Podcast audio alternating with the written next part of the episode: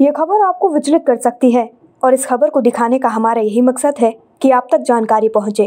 H W news ऐसे किसी भी खबर को प्रोत्साहन नहीं देता है।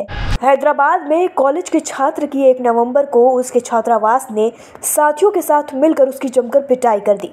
कहा जा रहा है कि छात्र ने पैगंबर मोहम्मद के खिलाफ कथित तौर पर आपत्तिजनक टिप्पणी की थी। पीड़ित छात्र की पहचान हेमांक बंसल के रूप में हुई है, जो हैदराबाद में आईएफएचई का छात्र है। पुलिस के अनुसार छात्र ने 11 नवंबर को एक शिकायत दर्ज कराई, जिसमें कहा गया कि 1 नवंबर को मेरे आवंटित छात्रावास के कमरे में कॉलेज परिसर के 15-20 छात्रों ने मिलकर मेरा शारीरिक उत्पीड़न किया। उसने कहा कि छात्रों के समूह ने उसे धक्का दिया और उसके साथ दुर्व्यवहार भी किया। छात्र ने कहा कि छात्रों ने उसके चेहरे पर लात घूसों से मारा।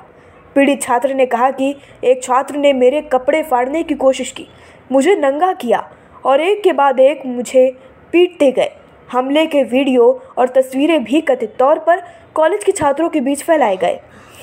रिपोर्ट की माने तो पुलिस ने बताया कि इससे पहले पीड़ित ने आईएफएचई अधिकारियों को पत्र लिखकर मांग की थी कि आरोपियों के खिलाफ शारीरिक हमले और जान से मारने की धमकी की शिकायत दर्ज की जाए। कहा जा रहा है कि पीड़ित छात्र ने अपने एक दोस्त से बातचीत के दौरान पैगंबर के खिलाफ टिप्पणी की थी। इसकी जानकारी जब आरोपी छात्रों को पता चली तो उन्होंने बंसल की पिटाई कर दी। फ़िलहाल पुलिस ने Telangana prohibition of ragging act की कई धाराओं के तहत मामला दर्ज कर लिया है। आंध्र प्रदेश के भाजपा नेता विष्णुवर्धन रेड्डी ने मामले को लेकर असदुद्दीन ओवैसी पर निशाना साधा है। रेड्डी ने कहा है कि आईएफएचई हैदराबाद में पढ़ने वाले हेमांक बंसल पर दूसरे धर्म के छात्रों ने हमला किया और परिसर में अल्लाह अकबर का जाप करने के लिए मजबूर किया।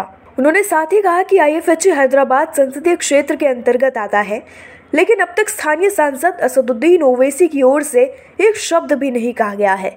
साथ ही कोई मीडिया इस मामले की रिपोर्टिंग नहीं कर रहा है। अब खबरें पाइए सबसे पहले। हमारे मोबाइल न्यूज़ एप्लीकेशन पर। एंड्रॉइड या आईओएस प्लेटफॉर्म पर जाइए एचडब्ल्यू न्यूज़ नेटवर्क को सर्च कीजिए, डाउनलोड कीजिए और अपनी सुविधानुसार भाषा का चयन कीजिए। खबरों की भीड़ में अपने काम की खबर पाते रहिए।